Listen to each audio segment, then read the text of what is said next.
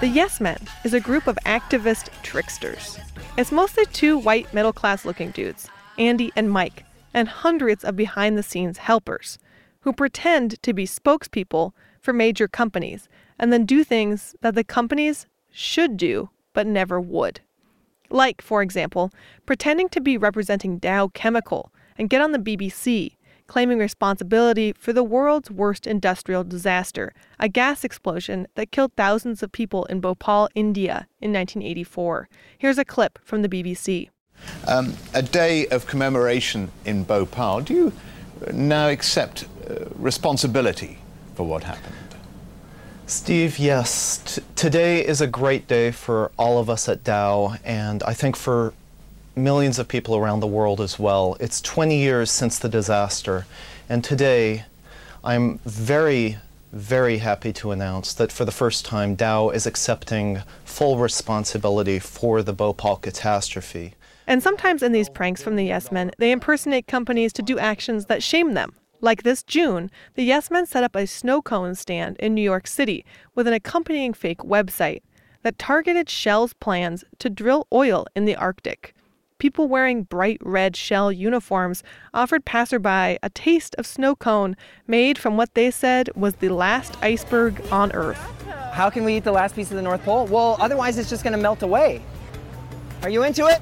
Not at all. You want to eat some iceberg? Arum. One of those people behind the scenes of these stunts is Laura Nix, an artist and filmmaker who has helped document many of the Yes Men's pranks. She is the co director of the new documentary, The Yes Men Are Revolting. Here's a clip from the trailer. So, what's your name, sorry? Uh, my name is Dick Impala. I'm with Environment Canada. You don't really work for Environment Canada, do you? War in Uganda. Here, a flooded or drought means people die. Young people are aiming to overthrow the U.S. financial system. To record the stunts, Laura Nix often winds up having to impersonate someone herself, typically a conservative corporate news person. I talked with Laura Nix about what it's like to pretend to be a filmmaker so that she can be an actual documentarian. Some of the actions are really elaborate, and it's basically like staging a small play, like a small guerrilla theater, a pe- like a small piece of guerrilla theater. And uh, there's casting that's involved, there's costuming, there's hair and makeup, there's some technical requirements occasionally, there's issues about how do you get access to a location, and then there's this very um, difficult, um, at times, and very complicated scenario that involves the, the impersonation. Because you know, what the yes men do is impersonate voices of authority in order to comment on voices of authority. So there's, you know, sometimes that process can go on for months when they approach people uh, under pseudonyms and carry on communication for a really long time.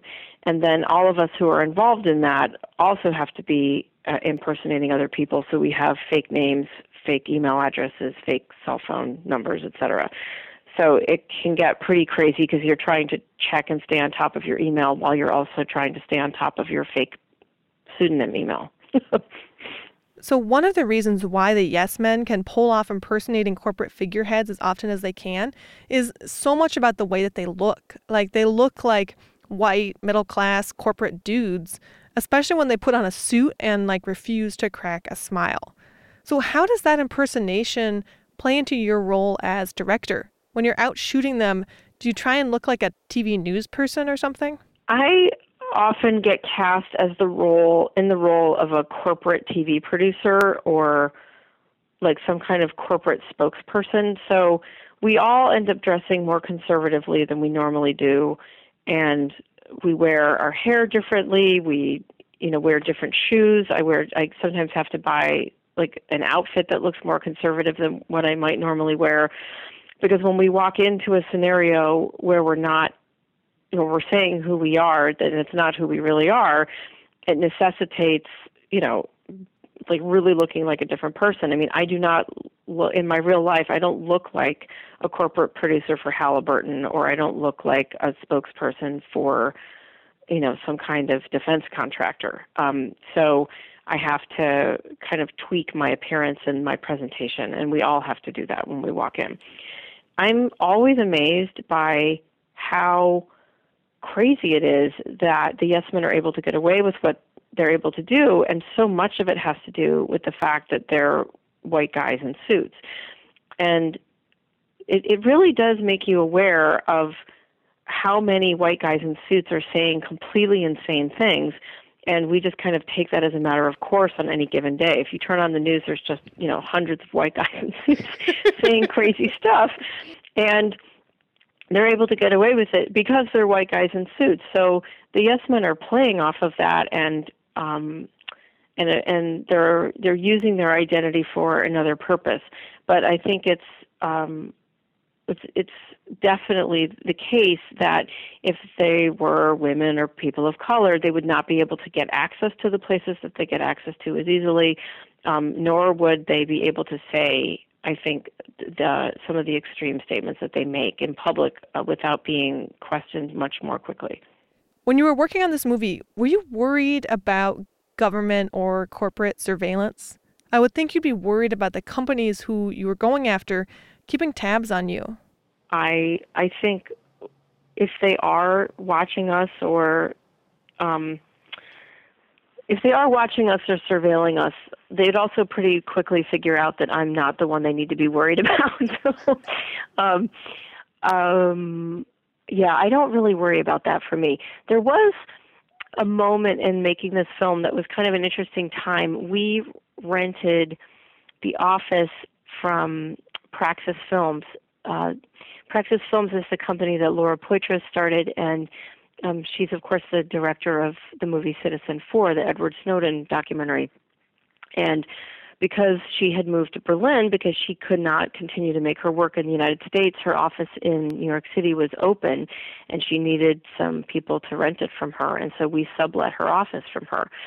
And her assistant told us you know, you guys need to be just aware of the fact that the the office, you know, might have some surveillance, and you should be careful about using cell phones near windows.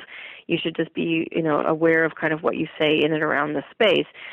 And so we liked to make a lot of jokes about that while we were working in that office, and um, we just kind of assumed that maybe we were being watched, and you know, I don't really know that if if we were being watched by the NSA, they might be kind of looking at us and with amusement and like, what do these guys think we're doing? Or you know, like we might be considered kind of clowns in a way.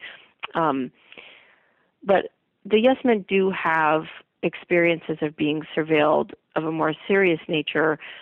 There was a spy company called Stratfor that's basically kind of like the Halliburton of the intelligence community. And they, after the Yes Men did um, an action against Dow Chemical in the second film, which caused $2 billion of Dow's stock price to be wiped out in a day, Dow um, hired Stratfor to kind of monitor the Yes Men's activities because they wanted to know what they were going to be up to. And they monitored the Yes Men and they monitored a bunch of other um, activist organizations. And the people who found out about were actually um, WikiLeaks because they WikiLeaks was doing um, a kind of a, a they they let's say the WikiLeaks basically came it came into their knowledge it came into their possession a lot of emails um, about Stratfor's activities and they were the ones that informed the Yes Men you guys are being spied on by this crazy spy company. Do you see your voice? Come through in these films at all? I came on as a director because we wanted to tell a personal story this time around and not just focus on them as these, you know, kind of cartoon like superhero activist guys running around the globe fighting corporate greed, but tell a deeper story about what it's like to sustain a, like, a life of activism over a longer time. And I also wanted to tell the story of their friendship, which is very inspiring to me and moving to me. And I think frustrating to them, but uh, I think quite illuminating to many of us who've had friendships that last for a really long time and eventually change as you get older. And I wanted to make sure that this third film also had emotional content and wasn't just funny all the time, but had spaces where it could be sad or it could be wistful or it could be melancholic. And I think that, you know, at times it was hard for the Yes Men because they're more used to making a film that's just funny, funny all the time. And they would get really worried that the film wasn't funny enough, wasn't fast enough. And I think that's where you feel my voice the most is that the film, I think, has more emotional content this time around, and and hopefully they come across as being more vulnerable human beings than they did before. And I think that's a more rewarding film experience. But I also think that there's a political message to that, which is that as activists, we feel like we're failing a lot. And on any given day when you're doing activism, you don't get the satisfaction of thinking, oh, I've figured out women's rights or I ended racism or we figured out climate change today, you mostly feel like you're just stuck or that you haven't made any progress or impact at all. And that's very normal and common for anybody who's doing any kind of activist political work. And rather than portray the yes men as being immune to those feelings, I wanted to have audiences see that they have those too and um, watch the yes men decide to keep going as a way to remind us that we all can keep going and we should keep going because being a part of these social movements is actually really energizing. And and by the way, the way that we're going to probably be able to, you know, actually have impact and change this world. I I really appreciate that message, um, and I do think that working on these kinds of issues can make you feel like you're banging your head against a wall seven days a week, right? um, so yeah. and I mean, the focus here is so much on the Yes Men having done this for 20 years, but you've also been doing this for 20 years. So, how do you deal with feeling like you wish more had been done? Or how do you deal with, like, um, how shitty the world is despite your your decades of work to try and, and make it better is that something that you like how do you grapple with that on, on a on a daily basis as a filmmaker there's as a documentary filmmaker, it's it's it's kind of a ridiculous profession in a way. It's it's very hard to sustain this over a long period of time, and the older you get, um, the more aware you are of what that means that you made this decision to do this for your life, and that you you know you start to look back at that moment when you wondered maybe I should have gone to law school or got a degree in education or something, and you think wow that maybe that wasn't a bad idea. So I love what I do, but it is really challenging to to keep going, and and it can be very difficult to also look at the world that we live in and and look at these like huge enormous problems and feel like you can make a change or that your documentary film can make a dent. And I don't think that documentary films change the world, but I do think that we're a small part of changing people's awareness, and I think that we're a small part of shifting people's perception and opinions. And that's huge, and that's really all we can ask for is to be um, a part of that dialogue that, that helps people move forward on any given issue. Um, I there's days when I feel incredibly hopeless, and you know this week was a really tough one. Um, you know, looking at what happened in um, Charleston and mm-hmm. looking at the kind of violence that's happening all over the country and all over the world. Um, the news about climate change is never good, but then I have to also be encouraged by what the Pope said this week. And I'm reading this newspaper thinking, did I just hear the Pope like basically say that capitalism is ruining the planet? I think I just heard the Pope say that, and and then I get hope again. So I think um, that's kind of what any day is like is that you it, it's very hard to like look at what the bad thing was that happened and find the hope again but then we also have to look for the news that is really showing progress in any given area and and believe in that too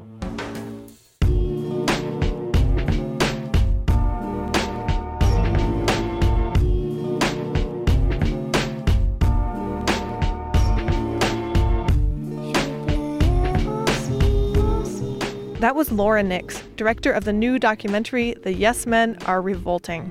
The film is out right now. You can watch it on Vimeo or iTunes or in select theaters around the country.